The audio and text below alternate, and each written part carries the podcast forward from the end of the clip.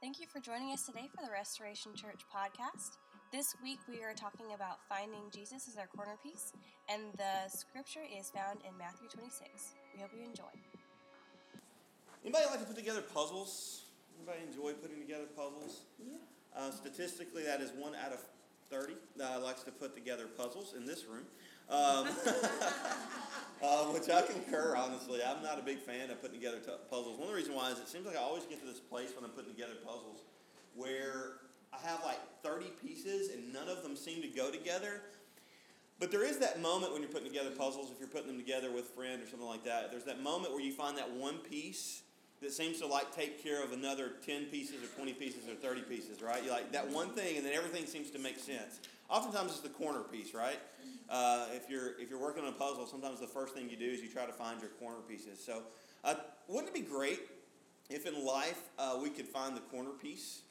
Um, do you ever look at your life and you look at maybe as you search for the meaning of life and what life's all about, and you, you kind of look at the lot your life from ten thousand foot uh, feet, and you go, um, you go, man, my life just looks like a lot of randomness. What does my life mean? What is the purpose of my life. And from that, from that view above, looking at your life as, as if it were a bunch of puzzle pieces on the table, you go, man, I don't see anything to put all this together. I don't see any meaning or purpose. Um, as we look at life, oftentimes there's problems we're looking to solve. Maybe problems, financial problems, marital problems, relationship problems. And when we look at those problems, it looks like a, a, a lot of disjointed pieces. And nothing seems to work together and make sense. There's not a, a flow or a, a coherent idea to bring everything together. Um, wouldn't it be great if there was a way to find the corner piece uh, with the things that we fight through and struggle through in life and be able to put everything together and have it make sense?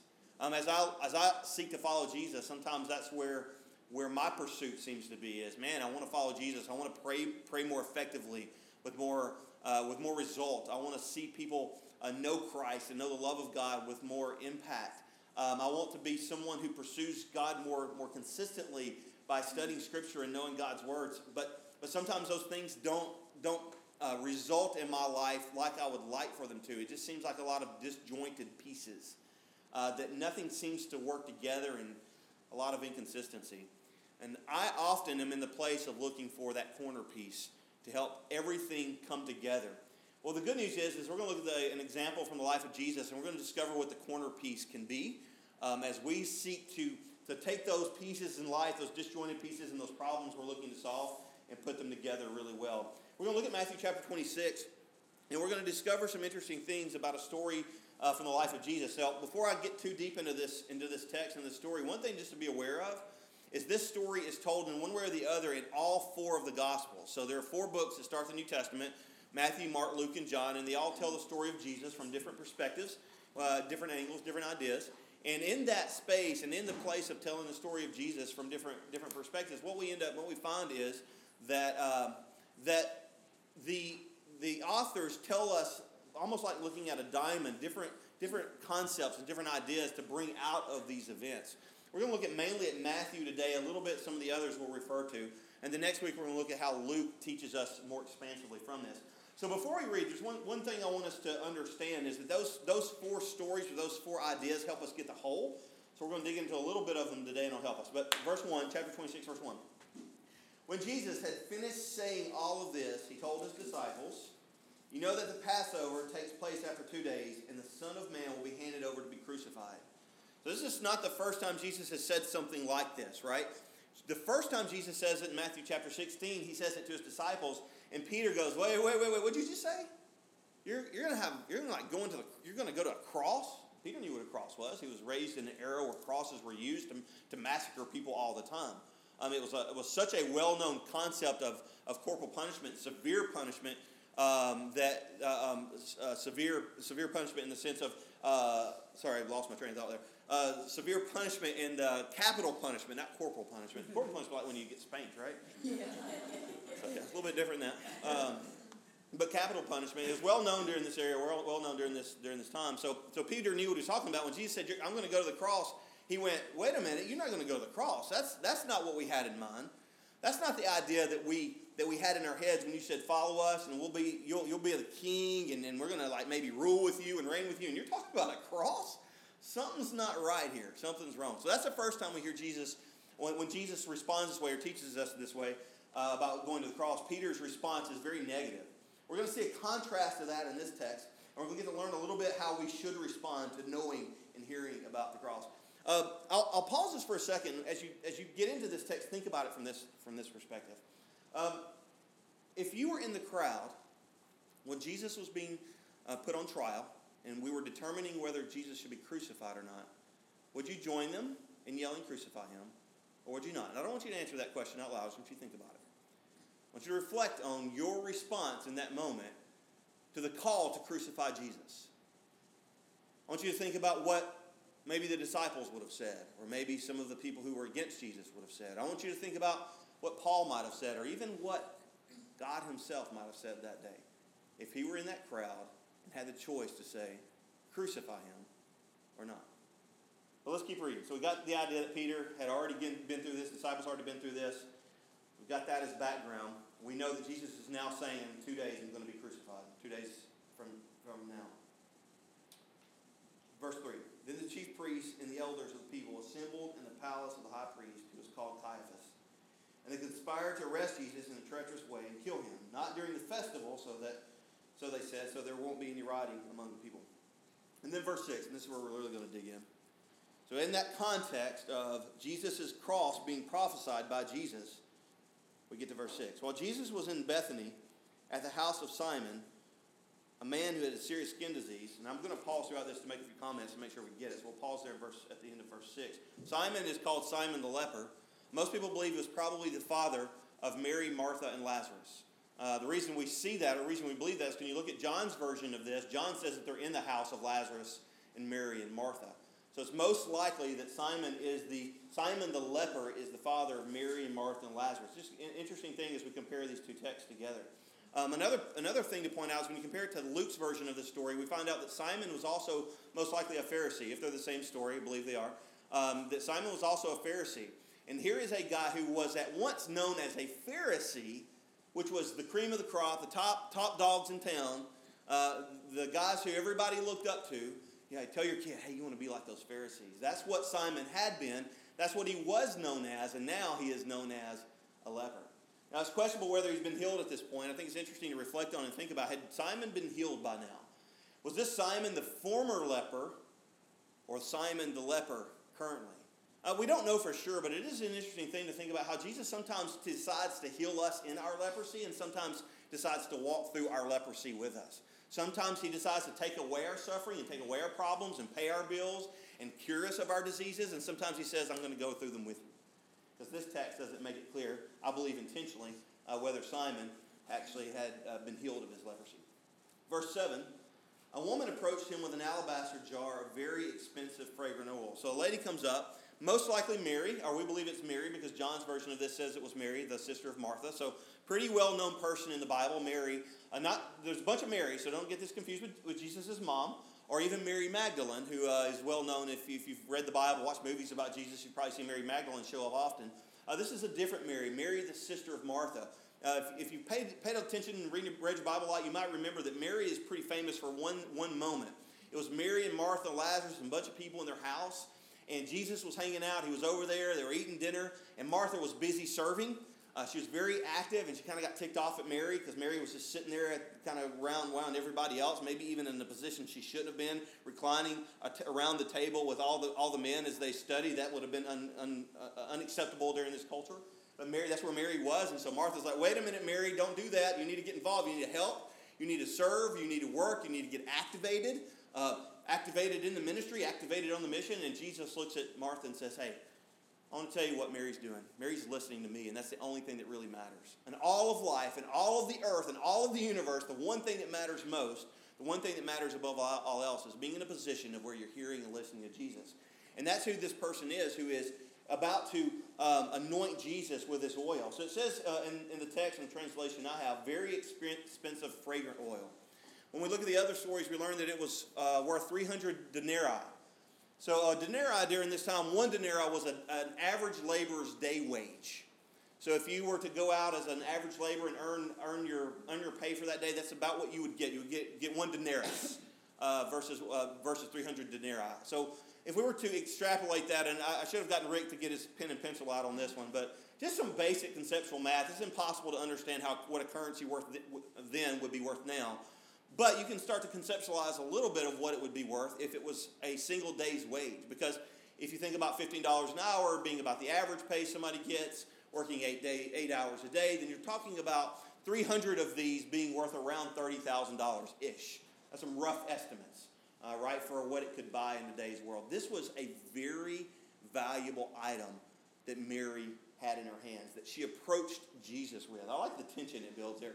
A woman approached Jesus with an alabaster jar. And these alabaster jars, most of the times, weren't just like simple jars, they're very ornate, very carefully put together. They looked like something very experienced. And she approached Jesus with this very valuable um, item. Let's pause for a second and think about that. What, what would you think about someone, if, if someone donated to our church, to our community, or a church, let's, let's make it a little bit more generic, a church, a baseball card worth $30,000? What would you think? What would you think somebody maybe uh, devoted or gave a painting to us, maybe worth $150,000? Maybe someone gave us a car, a famous car. Will showed me some cool car videos earlier and car pictures. Or maybe somebody gave us a famous car, a well-known car that was maybe worth $500,000. As you think about that in the back of your mind, what do you think we should do? Don't, don't answer, just reflect. Uh, what do you think we should do with that? Maybe conceptualize that a little bit. Then let's keep reading. Right in the middle of verse 7, put a period right in the middle of this verse here. She poured it on his head She broke it open. This very valuable $30,000 treasure.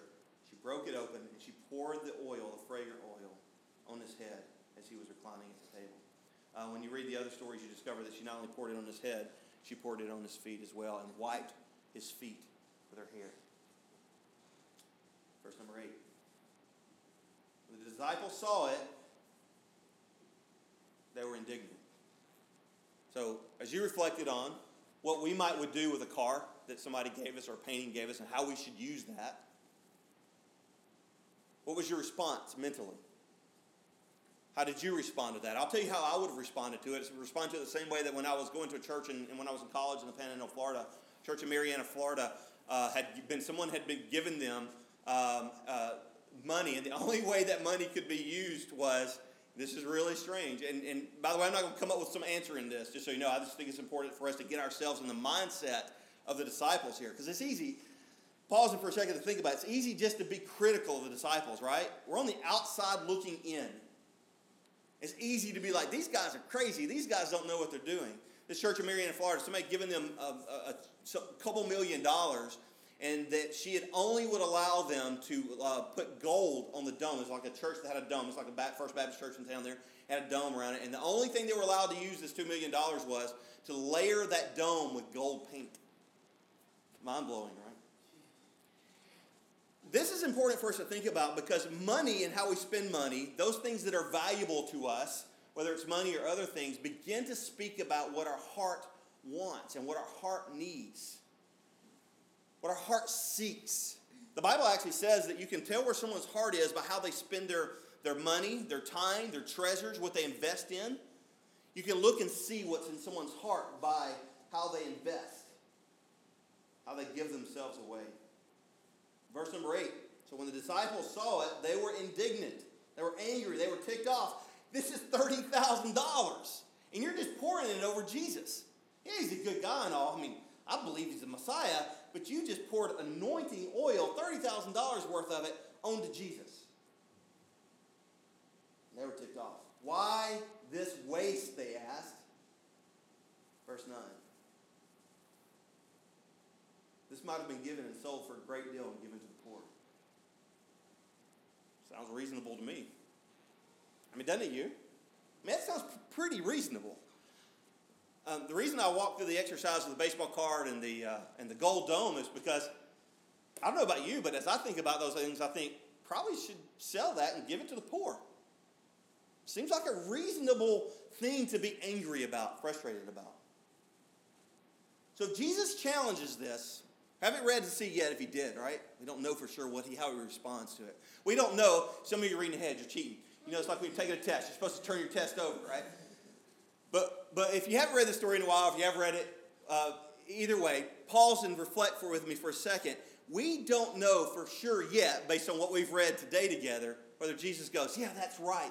What were you thinking, Mary? That was $30,000, and there's people starving to death out here. What were you thinking? Or whether he goes, Mary, good choice. I wonder what he says. Verse 10.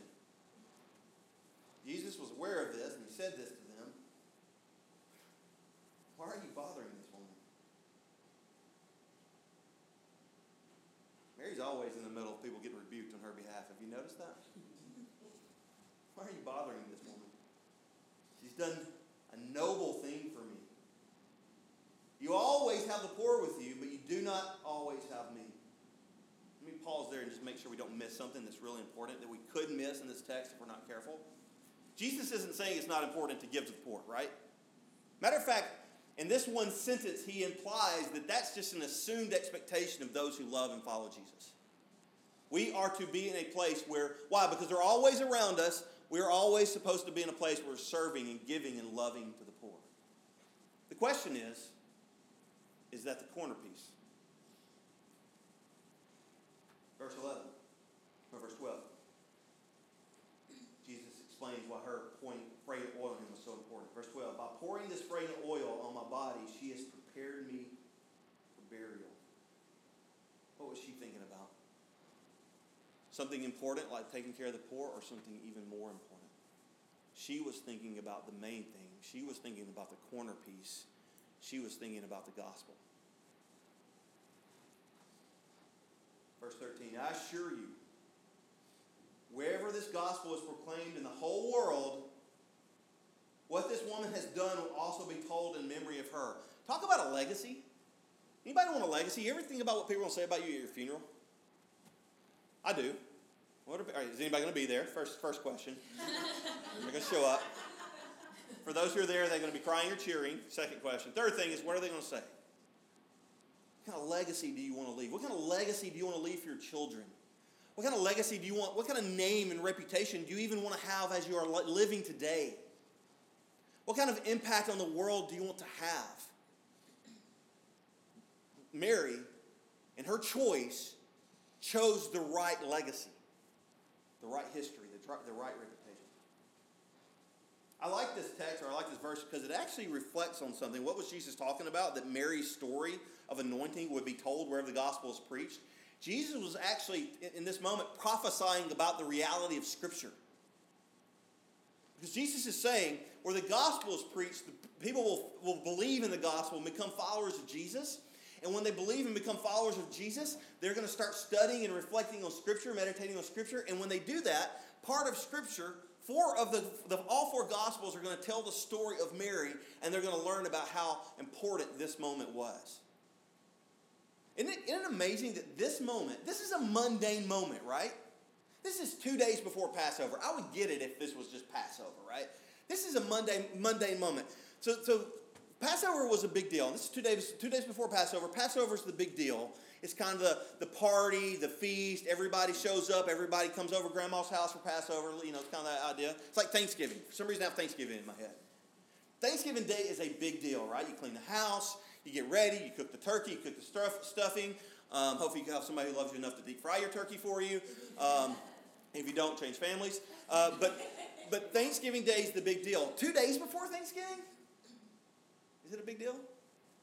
I mean, if I'm at my, at my parents' house two days before Thanksgiving, it's a mundane day.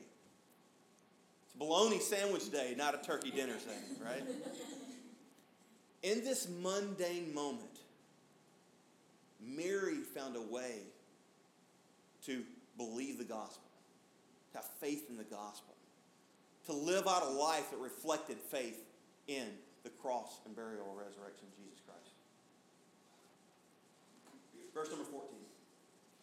And then we'll make a few comments, we'll be done. Then one of the twelve, the man called Judas Iscariot, went to the chief priests and said, What are you willing to give me if I hand him over to you? So they weighed out 30 pieces of silver for him. And from that time, he started looking for an opportunity to betray him. We're going to come back to that at the end. This was a pivotal moment for Jesus. Judas, sorry, Judas. This was a moment of pivot for Judas in his pursuit of following Jesus. Or not. So, what's the big takeaway? What's the big idea? Mary in this place made sure she had the right corner piece. She found the corner piece. And for Mary, the corner piece was the gospel. And the gospel is, just as a reminder and a reflecting moment for us, is that truth, that fact. The word gospel actually means announcement. The, the word gospel was very well known during this time. The Greek word used that we translate as gospel. It's a very common word. It wasn't a word that, the, that Christians invented or that was a religious word. As a matter of fact, until Jesus started using it, it wasn't used for religious purposes hardly ever. And it simply meant an announcement. It would have been the word that if you were had your army out in battle um, in three or four cities over, or maybe even three and four nations over, days away potentially, and if you won the battle, you would send a herald back to your city saying, We won the battle, we won the battle, the battle is over. That's what the word gospel would have been used for during this time an announcement of good news, an announcement of, of a good thing that had happened, a good event. And that's the gospel. At its core, the gospel is an event, it's a fact of history. That's important because you can't do a fact of history. You can't do an announcement. You can either believe it or not believe it. Oftentimes we try to make the gospel something that it's not. The gospel is simply a fact of history, it's an event, it's an announcement of an event. That's what the gospel is. And we try to make the gospel something we can do. The gospel's not better teaching than the Old Testament. Like maybe this is the Old Testament was, was okay teaching. It was the 1.0 version, it was the beta version of, of some good stuff about God. But, but the gospel is the New Testament it's the new teaching about Jesus. It's 2.0. It's like the new, it's like the uh, iPhone 8s or something like that. That doesn't exist, and uh, marked it off the record for public uh, consumption. Um, you know, it's like the new thing. It's better. It's cooler. It's like, man, Jesus really fixed it up. I had a friend tell me one time. Um, um, uh, a Muslim friend tell me, he's like, man, we just need an Islam, what you guys had with Jesus. Jesus took all that stuff in the Old Testament that was pretty good, and he made it better. It's like, yeah, that's not it the, the gospel isn't just taking some teaching in the Old Testament about how to be a better person and better teaching. It's not a new law or a better law or a new idea in the sense of, of, of, some commands. If you do these commands, these are better commands than the old commands, right? That's not the gospel. The gospel is an announcement of a fact, and it's this fact. It's the fact that everything that God had planned for Jesus, He provides for you because everything that God in his wrath had planned for you, Jesus took on himself. Everything that you deserve in comparison to God, being one who is in rebellion against God, everything that you deserve, Jesus took on himself on the cross so that you could have everything that God in his love prepared for his son Jesus. That's the fact, the event of the gospel. That's the announcement. That's the good news that the God who created the universes, the God that, that, that is infinite and eternal and a, and a lover of all, he is the one who now treats you as a son, a perfect, beloved, a righteous son. And that's the announcement of the gospel. He can do that because of the cross. And our response to an announcement, our response to a promise is faith. You can't do you can't do a promise. You can't respond to a promise by doing something. You can only respond to a promise by faith.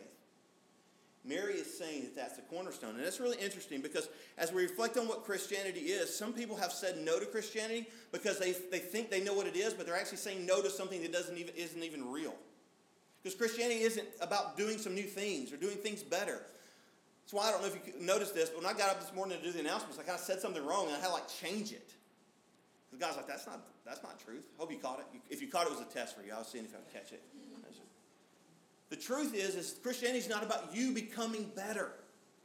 The, Christ, the truth of Christianity is that Jesus was better for you. He was better in your place, and our response is faith. So we can have faith in the gospel, faith in what Jesus has done for us. That's what we do with an announcement. We either believe it or we don't believe it. Or we have the alternatives that are represented in this text, and I'll show you to them real quickly. So instead of the corner piece, what do, what do we try to replace it with? Have you ever, um, when you're putting together a puzzle, like think you found that last piece or one of the pieces that fit in the hole? But it's not, it's almost right. I mean, almost. It looks right. You promise, you, you, can you see it? You've got the puzzle laying on the table and you got four different holes. and You got this one piece. You put it on there and it just kind of kind of fits. And what do you do? I don't know what you, what you guys do, but I start beat, trying to pound it in. and then it ends up like all crooked and torn up. And then when you finally put it in the place it goes, it's like like mangled looking. so in this story, we're going to see some alternatives to having faith in the gospel. And those alternatives are represented in the disciples' response and Judas' response specifically. So in this text, in this version of it, we notice in verse number 8, when the disciples, what's on the end of the word disciple? An S. So when the disciples saw it, saw it, they were indignant. So they were all a little ticked off in this moment, right? They were all a little bit angry about what was going on. Why was this not sold to the poor? Their response to instead of having faith in the gospel, faith in Jesus to bring us close to God was morality and religion. That was how they responded.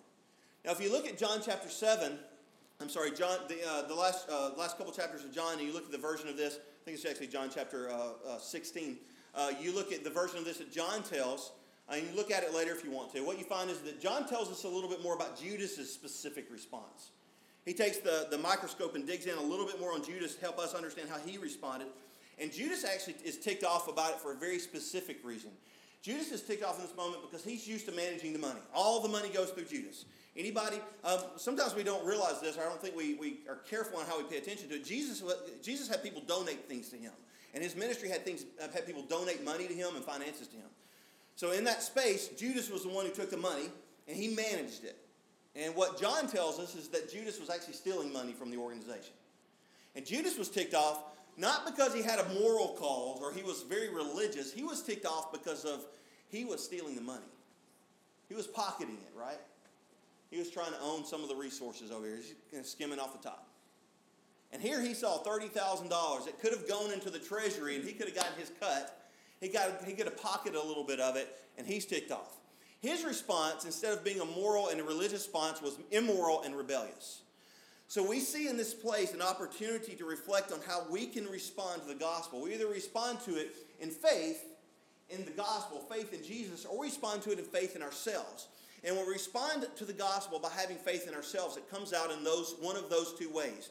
Either morality and religion or immorality and rebellion. Does that make sense? That's all right, that's good. Thank you. So I'm gonna say it again. And then I'll explain a little bit further. I, I think as we keep going, we'll, we'll explain further. So, as we look at the gospel, the gospel is a challenge, a call to us to believe, to have faith in Jesus making us acceptable to God. And in making us acceptable to God, we have all that God intended for Jesus. We have all the favor of God, we have the presence of God, we have the closeness of God.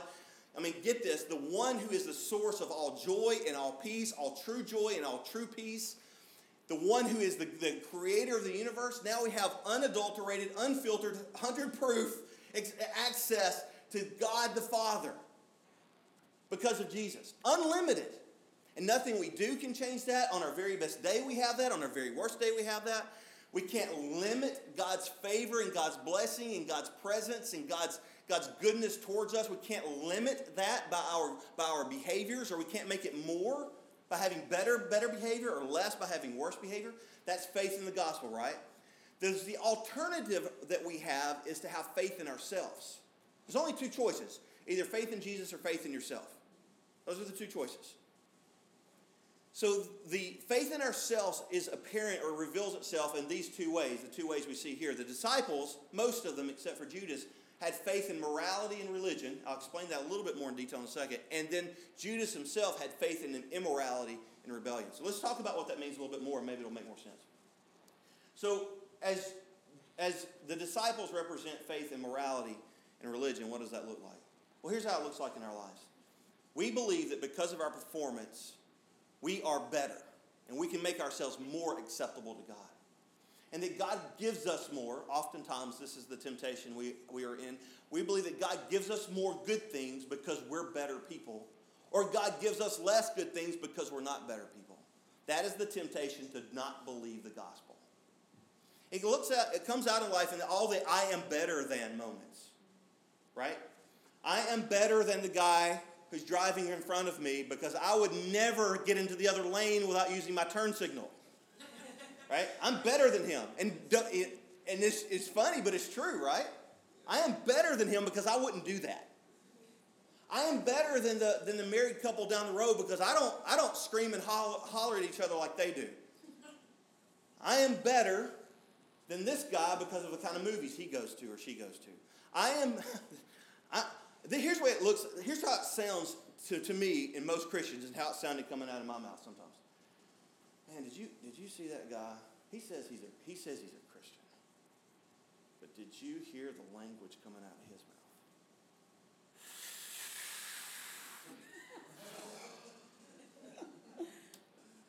we want to feel like we are better than. We're looking for any excuse to say, I am better. I am more acceptable. All the while, when we, when we shine a light on ourselves, we discover we're just as desperate for God's grace as anyone else.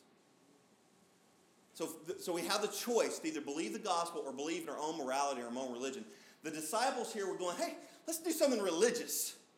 Let's do something important, something that's good. And we're going to look at next week where these things fall in line, right? We're going to look at where these come from next week and how these things do come out of a heart that's on fire, a heart that's in love with Jesus.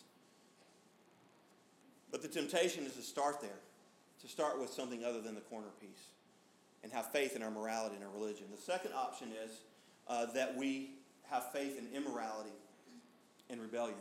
So Judas's approach was just to get more money.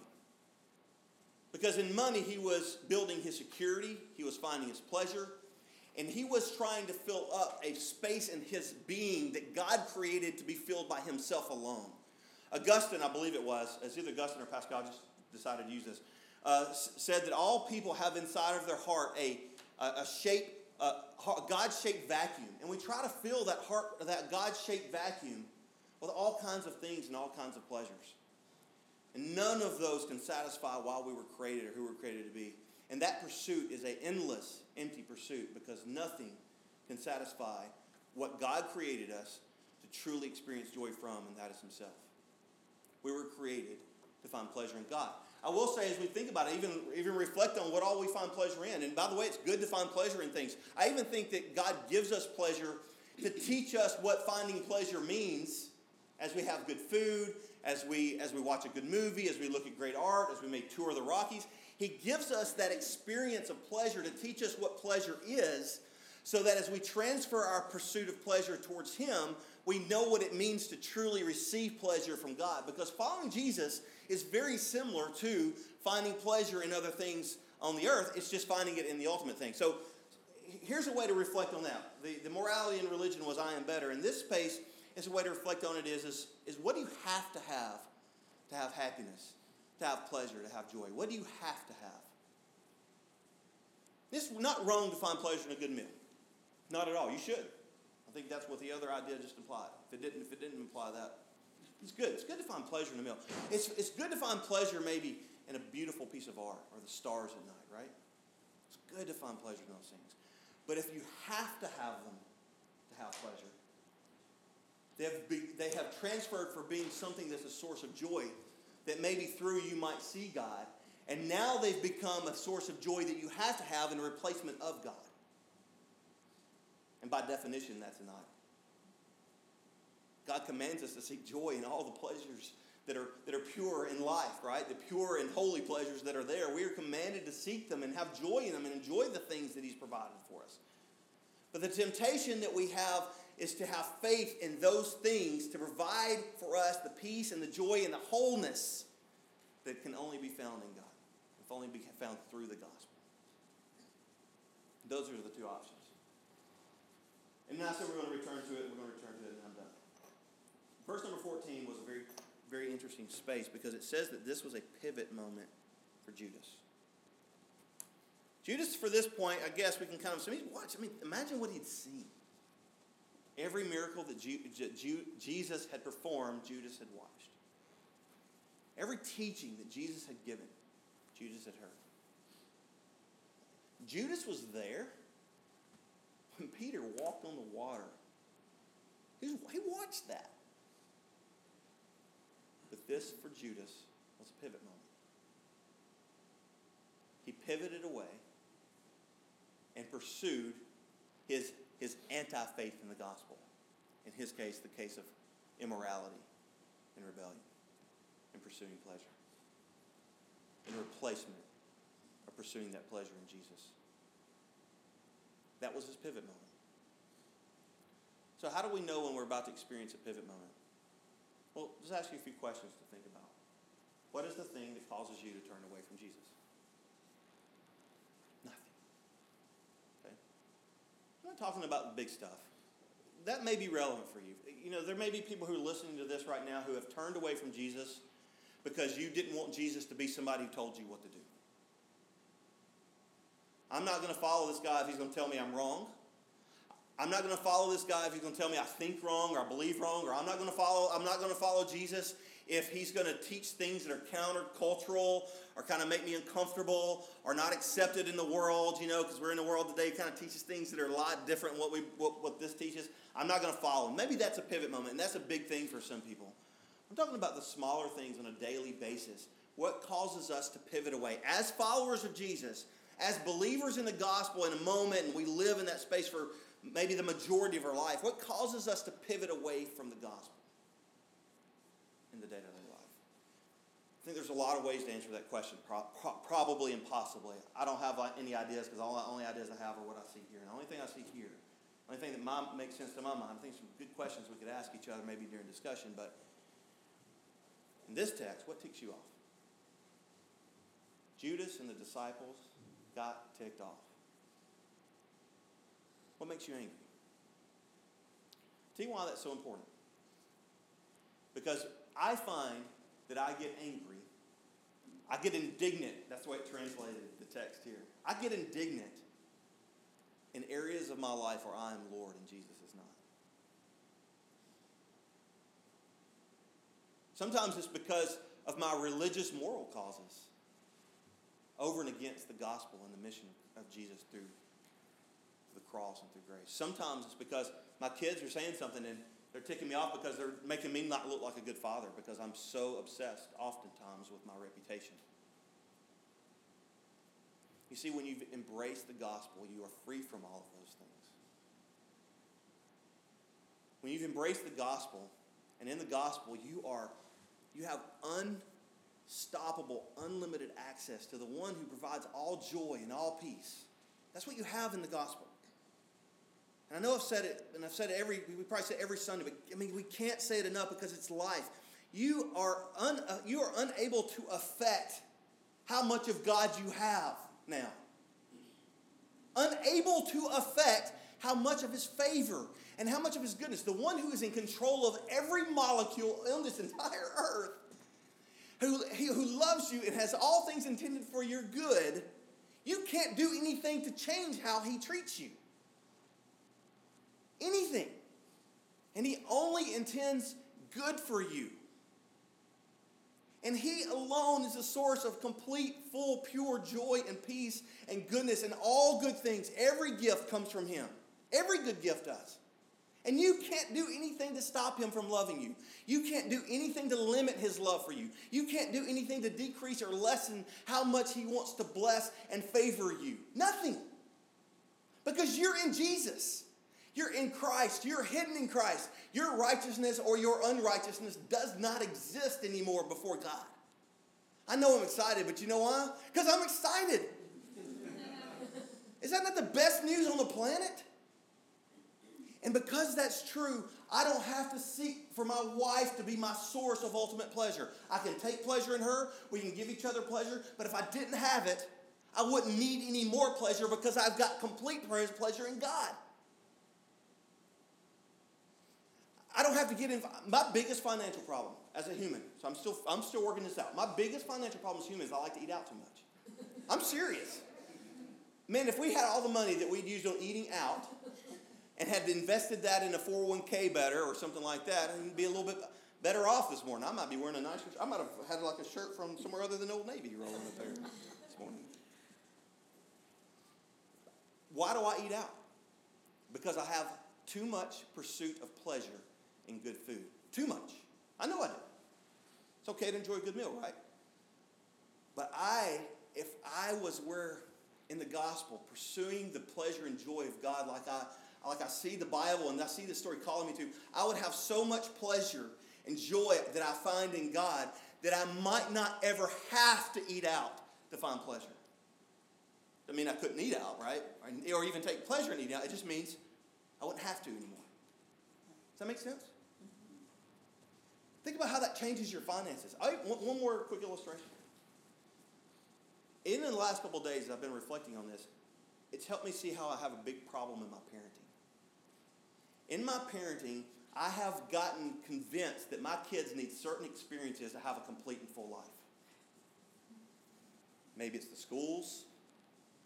Uh, maybe it's the experiences they have a part of. Maybe it's the grades they have, the job they could get. Maybe even it's things like Disney World or whether we get to go. My, my, family always went to the beach every single summer. So in my mind, to have a complete and full life, every kid's got to go to the beach for four days every single summer. um, do y'all feel that way? So there's something like that in your life, right? Something like that. That's not true if a full and complete life is found in Christ. So now, as a parent, my responsibility, my main responsibility, my ultimate responsibility, is to help my children discover a full and complete life by believing and living in the, the, the pleasure and the grace of the gospel. We might not get to go to Disney. We might not get to go to the beach. I might not get to go eat out and eat some sushi, even though I love it. I might not get that great bottle of wine. I may not get to have the perfect life of my dreams. But my, my joy in life will not be touched it will not be added to or lessened. Because through Jesus, I have the God of this universe right next to me all the time. That's the corner piece. Everything else comes from the corner piece that we see in the gospel. Let's pray.